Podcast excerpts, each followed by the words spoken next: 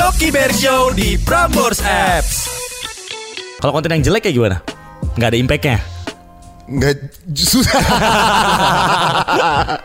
Mau disebut? Nah, jangan, jangan, jangan, jangan. Ya. konten Dia yang gitu ya. Karena kan yang viral kan juga belum tentu bagus gitu kan, belum Iya, tentu iya. bervalue gitu. Viral kayak sekedar viral, terus udah bisa aja turun lagi gitu kan. Iya.